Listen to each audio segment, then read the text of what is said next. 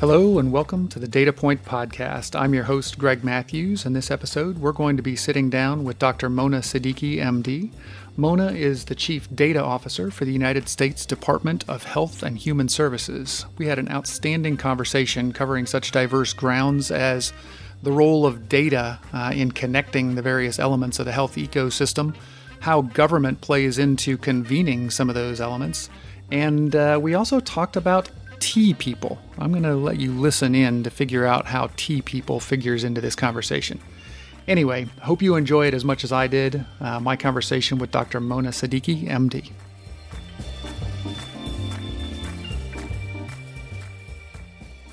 Mona, welcome to the show. Thank you. We are really glad to have you. Are you uh, have you been to Austin before, or is this your first time? I have been to Austin a couple of times, and I love coming back here every single time. It's a great city, uh, a great group of people, and a very innovative community. Fantastic. That's been my experience as well. I'm not a native, but man, it's a nice place to call home. Yeah, the music isn't half bad either. yeah, that's all right. Are you going to get to experience any fun while you're here? Or is it going to be pure hackathon? I think it's going to be pure hackathon, which is uh, how it should be this weekend, and uh, gives me another excuse to come back. exactly. It's a different kind of fun. Yes, absolutely. so I wanted to start off. You're in a role that actually hasn't existed for all that long in the in the big scheme of things. Can you tell us a little bit about what drew you to the Department of Health and Human Services? I know this is not the first role that you've played there. Tell us about how you got your start and how you know you wound up uh, working uh, for the United States government. Yeah, I think it's been a really interesting journey for me. Um, and I've been very privileged to see parts of the federal government that are really innovative. And I think it's the parts that a lot of people don't usually see. Um, I started off in the last administration working for the White House Social and Behavioral Sciences team, mm. which was a startup within the White House looking at how you embed insights from behavioral economics into government programs um, and then do randomized control trials of those um, uh, of those interventions to see whether they're effective and efficient before you scale those interventions. And so it was a very data driven approach um, to making government run more effectively. And for me, it was fantastic to be able to bring both my healthcare background as well as my quantitative background and work in a real world setting where we can have potential for impact at scale. Can you give, give me an example of what kind of problem you might have been tackling in that context? It's really fascinating. Yeah. Um, so I'll give an example of a problem that uh, wasn't in the healthcare sector, but that the team worked on, which was how do you get um, service members to sign up for thrift savings programs? Oh. And um, and so knowing that that problem um, exists, we sent out a letter uh, the first of the year um, and there were two separate letters one that was sort of the traditional letter that went out, um, and one where we embedded insights from behavioral economics and nudges. And then we uh, sent those two different uh, sets of people and, and saw who enrolled um, and what the differential rates of enrollment were. And uh, the folks who received the intervention letter had a significantly higher percentage of enrollment. That is fascinating. Yeah. What, what kind of scale are we talking about here? Are hundreds, thousands?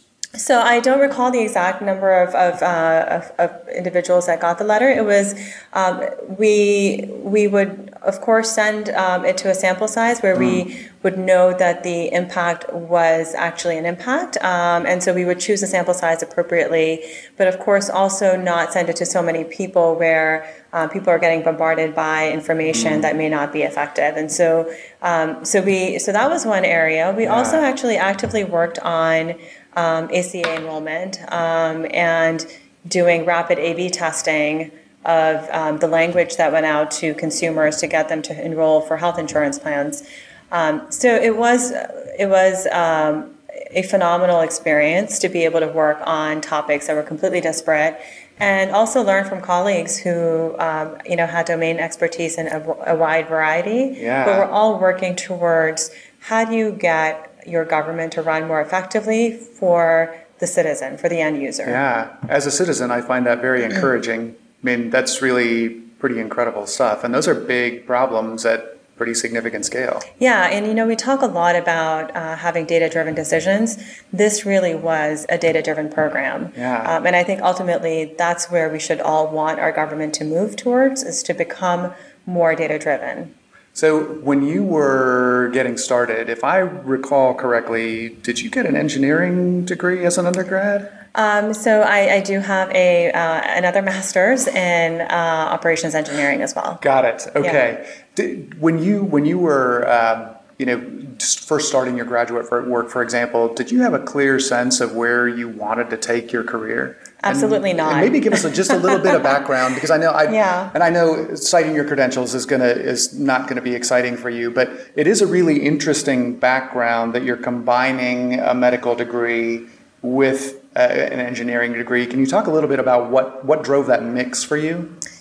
Yeah, so I would say that I um, always had a wide variety of interests, and um, I I realized a long time ago that I there wasn't a set career path that I wanted to follow, um, and so really over the past several years, what I've done is just do the things that I love, right? Whether it's mm. studying um, a particular area or whether it's taking a job, um, it's it's fun for me to look at how to combine uh, knowledge and experience in different domains to really impact solutions. And I think you know in healthcare especially that is really required. Um, we've seen our usual mechanisms and our usual ways of doing things that, have haven't really um, led to solutions that really are transformative. Um, and I do think that, you know, we talk about T people, right? Um, so uh, T people having a domain expertise in one area, and the and the and the head of the T sort of skills that are transferable across different okay. domains. Um, I'm actually think, not familiar with that concept, but that's very yeah, interesting. But I think increasingly uh, having people that are double T's, right, domain expertise in yeah. more than one area and skills that are transferable across those, I think is going to be more and more important. Um, but there wasn't really wasn't planful at all yeah. uh, for me. This was really about what do I love doing and where can I have impact and what's the mission that I believe in. And I think ultimately those are the things that drive me every day. That's fantastic. And I, I guess I'm curious because one of the things that feels very thematic of this hackathon yeah. of lots of the really interesting initiatives going on in healthcare today is that they are bringing different disciplines together. Have you found that being trained in different disciplines has helped you to facilitate that process? Absolutely. And you know, th- there are ways that uh, are very clear, and there are ways that I probably don't fully appreciate. But mm. being able to translate across um, a room full of people that perhaps are coming with very different perspectives and often very entrenched views, I, I do think it's it's helpful to have people who can translate those and. Um, and really synthesize uh, sort of what should happen next. Yeah. Um, I, I think oftentimes we are looking at the thing that's most immediate and not being um, not thinking sort of long term where the system needs to be. Um, and for solution finding, I think you need to stop looking at just the margins and really think about what are the things and who are the people that need to be at the table mm-hmm. to really have those conversations that can change the way we're doing things. Make sure you don't get in a forest and the trees Absolutely. sort of a situation. Yeah. Yeah. So you know, one of the things that I'm always curious about for you know, people who are clearly very driven, uh, have a lot of passion for their work. How did you first come to work for HHS? And did you at the time have any misgivings about that, or was that something that you had always sought? Well, so after um, the White House uh, team, I joined CMMI as an innovator mm. in residence. Um, and that was again during the last administration, and had the opportunity to work with uh, a team of people to think about how to do more rapid cycle testing of payment models. Um, and again, it was a very data driven approach and thinking about from an operation side what would work. Um, and so then when the opportunity came up to take this role, I saw it again as building on the experience of how do you use data mm. and how do you think about um, uh, streamlining operations to uh, make the department again be more data driven. Yeah. Right. We're talking a lot in, in healthcare about being value driven, um, and the underlying method to achieve that is really data. Um, so as HHS and CMS and others are really pushing the healthcare system towards being more data driven, I think we also, as an organization, need to become more data driven over time. Um, how are we looking at uh, the impact of programs that we're running? Mm-hmm. How are we thinking about managing resources appropriately? Um, and that's not a short term investment, that's really a long term project. Uh, and, and it's not really just the department, it's private sector, Fortune 500 companies as well that are grappling with the same issue. Absolutely. How do you become more data driven over time? I'm really curious because you mentioned that one of the projects that you took on was around the evolution of payment models, you know, which is, it can seem a little far from the exam room, but such an enormous part of our healthcare issues today. Is that something that you felt uh, was uh, well equipped for as a as a medical doctor, you know, coming in and getting. Re- I mean, that gets pretty wonky pretty fast coming out of the insurance space. I, I've had some experience. How was that experience for you, and were you able to tie it into the clinical experience?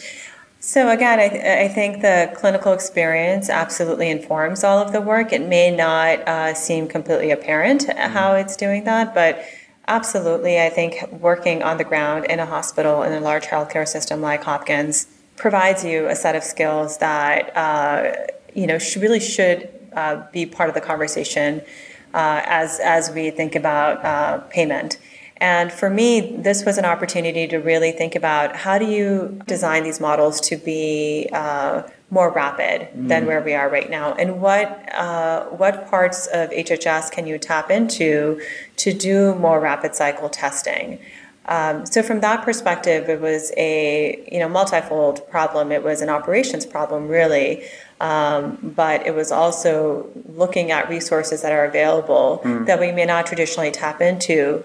Uh, to do testing again, how do you use resources in a more efficient way um, to make your government run in, in, a, in a better way for the end, end consumer? Yeah, and honestly, the idea of being able to do that rapid cycle testing is so intriguing I guess I'm curious whether there are any sort of techniques or success stories or failure stories you can talk about relative to what are some of the things that you found particularly uh, uh, amenable to sort of the rapid cycle testing approach? What are some things that maybe didn't? Uh, so I think there's a lesson to be learned there in what are uh, innovations that are happening in the market that we can um, test through uh, uh, through our programs as well. And so, not just working within an isolation within our own programs, but really going out to the market and seeing what solutions are effective and what which ones are not.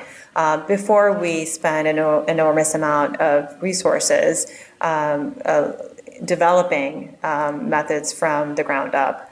Um, so, so that was a, a big lesson learned for me. And the other, the other piece is really are that there are, um, again, um, there are networks within um, programs that other parts of HHS manages outside mm-hmm. of, you know, CMS or CMMI that you can tap into um, to do testing. Um, and so, it, it, again, it was it was a it was a very interesting uh, process. Yeah, yeah, I can imagine. And honestly, again, as a citizen, I find it so encouraging to know that that work is happening inside government, uh, and I'm not surprised by it. But mm-hmm. it's always really it's good to hear. Yeah. Are there any things that came out of that experience uh, as uh, innovator in residence that led you to think, you know, what this is something that I want to pursue? Uh, you know, what what what drove you sort of from there into your current role? Yeah. So. Um, you know, both, I think, especially in, in the, the White House team, the social and behavioral sciences team, uh, we were using data from multiple different programs mm-hmm. to um, do our evaluations of the interventions. And uh, we had a, a, a, tremendous amount of difficulty accessing that data sometimes. And so when I came to the department, one of the first things I was thinking about, even before I ever took on the role of chief data officer, is how are we creating the institutional infrastructure that we need to make using data uh, an easy ask. Uh, because it should not take a year to negotiate a data use agreement, right. especially if you are working with another part of the federal government and it isn't just for research, but it's actually for improving program mm. efficiency and effectiveness. And and so my current role really is about creating that enterprise level um, uh, architecture and the governance um, and changing cultural norms over time. Yeah. Um, and and it's uh, it's fantastic. I think that the department is taking a leadership role in uh, in really pushing this in the federal government. I think that there are lessons to be learned from the work that we're doing that other agencies can take on as well. Mm-hmm. And as part of the work, we're committed to making it as public and transparent as possible. Um, so we released a report um, about a month ago that outlined the challenges that uh, we face. And I, you know, always want to want to sort of highlight that uh, the federal government doesn't always um, write a report uh, stating its problems, right? And for me, this was a really important step to highlight the areas that our staff and leadership are articulating as, as challenges uh, because we really need to be able to agree on a list of those uh, those issues before we go and figure out the right solution. And so, having done that first phase, um, we're now moving into figuring out what is the roadmap for uh, creating that infrastructure that we want to develop. Outstanding. We're going to take a really quick break. We are going to be right back with Dr. Mona Siddiqui. Stay tuned. Hey, everybody, this is Reed Smith. And this is Chris Boyer. And we are co hosts on a show called Touchpoint, which is a podcast that's dedicated to the discussions on digital marketing and online patient engagement strategies, not only for just hospitals, but health systems and physician practices.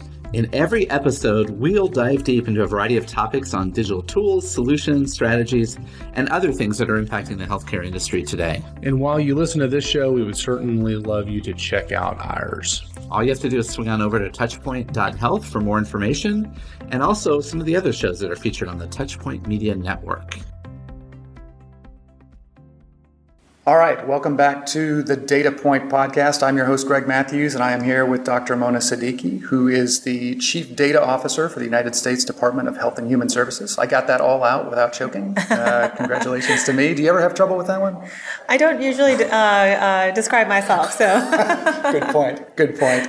Anyway, we're, we're so glad you're back. And as we went into the break, you were talking about something that is a little bit unusual, uh, or at least something that we wouldn't necessarily expect from a government agency to really take an honest look at what are some of the big problems that you're facing. I thought it would be really interesting for our listeners to talk a little bit about what you found and how that's going to impact you know the next months and, and years of, of your work. Yeah, yeah. Um, so let me actually take a step back yeah. and really talk through how this work started. Uh, when I took on this role, um, simultaneous to that, the department was looking at um, so so there were work groups that had been convened to look at how to become a more effective and efficient organization. Mm. And as part of those work groups that were in things like uh, R and D, um, science policy uh, the one common theme from across those 10 different work groups was that HHS is data rich and information poor. Yeah. So I was tasked with developing, again, this infrastructure to create a, a more cohesive data sharing environment. The first thing we did actually was host a codeathon. Um, and it was focused around the opiate epidemic. Uh, we hosted it last December, and we had 250 people from across the country come to HHS um, and code using 70 data sets that we had put together, both from within HHS, from other federal departments, and from states. Wow. And it was fantastic for both HHS leadership, um, our acting secretary at that time, as well as HHS staff to come by and see how data was getting used to develop solutions to one mm. of the mm. most complex problems facing this country today that also allowed us um, and the team, my team, to really understand the barriers to data sharing in a, in a very rapid sprint. And so we took that information and for the first six months of this year spent over 100 hours interviewing uh, leadership from uh, CMS, FDA, CDC, uh, NIH, uh, AHRQ, and uh, about 11 different parts of HHS and leadership and staff to understand again what are the priorities, what are the challenges, what are the barriers. And, and those structured interviews that we conducted then led into the report on data sharing that we released in September. Once we did that work, we also went back to a subset of those agencies to say, okay, we now have a better sense of what some of the challenges are. Help us define what the solution should look like for the mm. department, both in terms of the policies and the governance, but also in terms of um, any platform that may need to get developed. So, to go back to the report, the challenges that were outlined were, for instance, first one, um, that there isn't a consistent process in place for data sharing. So if somebody from one agency requests data from another agency, it could take two months, um, it could take over a year. Uh, there really isn't a process that's streamlined. Um, there is no consistency, um, uh, transferability. Uh, there's there's no transparency in the process. Mm-hmm. If uh, somebody says no to data sharing, what then? What's the consequence? What's the right? consequence? Um, and at the department level, and I would say even at the agency level, we often don't have insight into how those decisions are getting made. That is a huge piece of, of the of the problem. Yeah. Um, the other thing we realized is that agencies often aren't resourced appropriately. So we talk a lot about data sharing, but if we don't um, enable our agencies to have the right uh, people and the right type of expertise to, to enable that to happen, um, then it's just a tagline and we're really not um, committed. Uh, so part of it is how do you build capacity over time? Uh, and what is it that we need to do from a department level? What is it that we need to do from a federal government level overall? So that that was another. We spent a significant time in the report talking about the regulatory challenges. So every agency uh, within HHS, CDC, CMS, FDA, every agency operates within its own statutory authority. Mm-hmm. And every data set can be governed by its own set of regulations, which creates, again, an incredibly challenging environment if an individual in one uh, agency is navigating an agreement with another sure. uh, agency. And the fact that uh, so I visited one agency that told me they had 200 data use agreements with another agency. Okay. Um, so think about every single individual navigating that whole process rather than having a standardized framework based on a enterprise level understanding of all of the regulatory issues. Wow. And so we need to begin to grapple with that and to standardize that to the extent possible. So I'm curious about the goal seems really clear.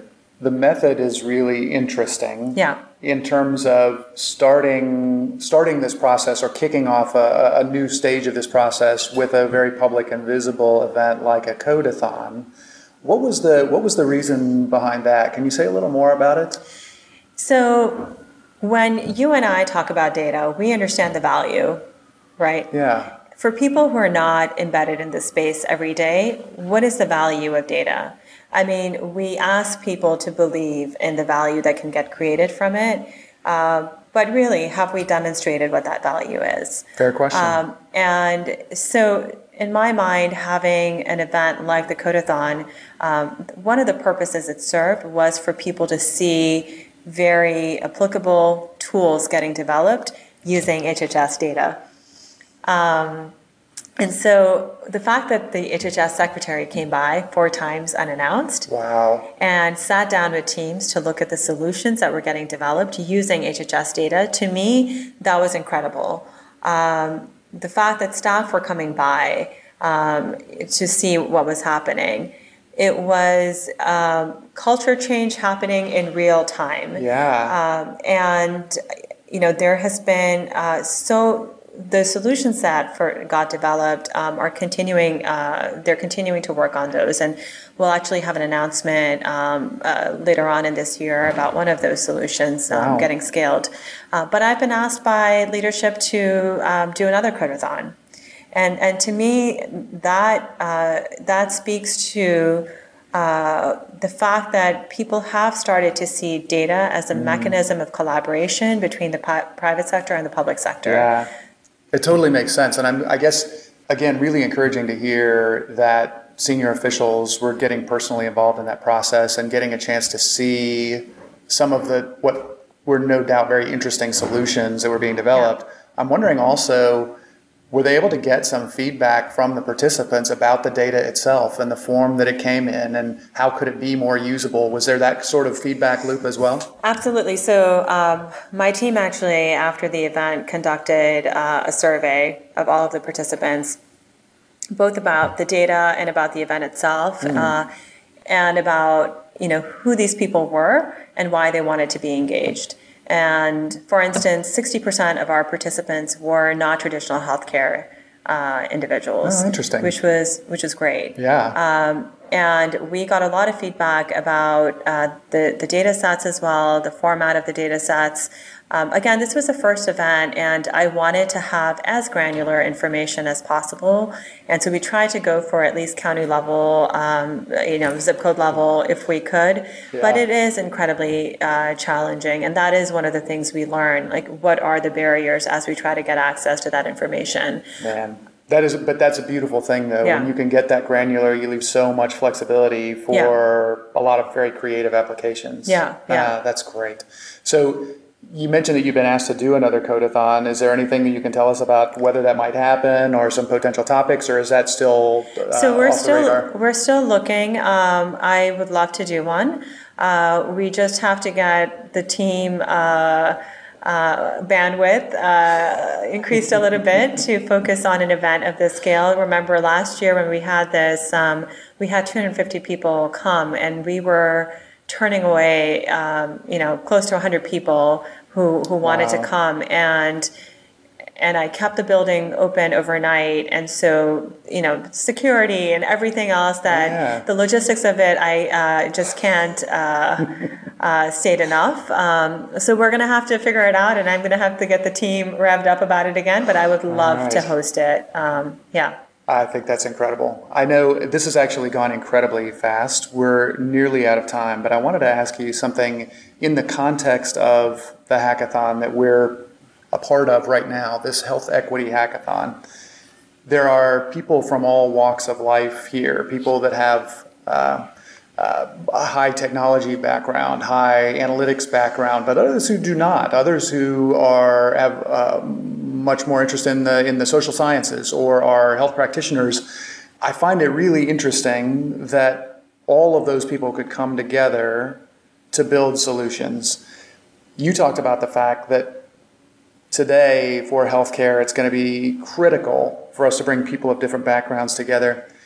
If you were to uh, have a wish list for the kind of people you'd like to see coming forward to work in Department of Health and Human Services, for example, to really be a part of some of this solution building. What are some of the some of the passion areas or the disciplines that you'd like to see included that we might not normally think about? Yeah, so you know, having built this team from the ground up, I would say that recruitment to the federal government is continues to be a challenge. Sure. Um, having people who are technically oriented, um, you know, developing data science skills. Um, it's not just a challenge for the federal government. I know it's in the private sector, but right. retaining those individuals is, um, you know, is a challenge for us.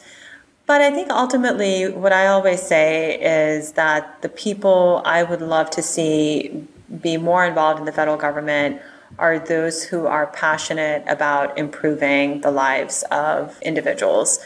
Um, I, there is nowhere, I think, that you could work where you could have the level of impact that you can um, at the federal government.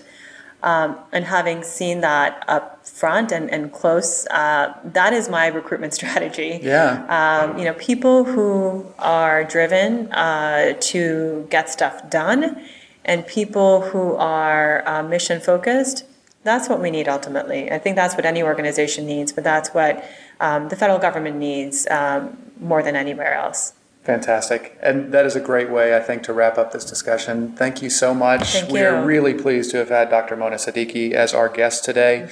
Good luck. We cannot wait to see that next Codeathon. Uh, and uh, welcome back to Austin sometime soon Thank for you. something beyond just hackathon. Awesome. Sounds great. Thank, Thank you. you.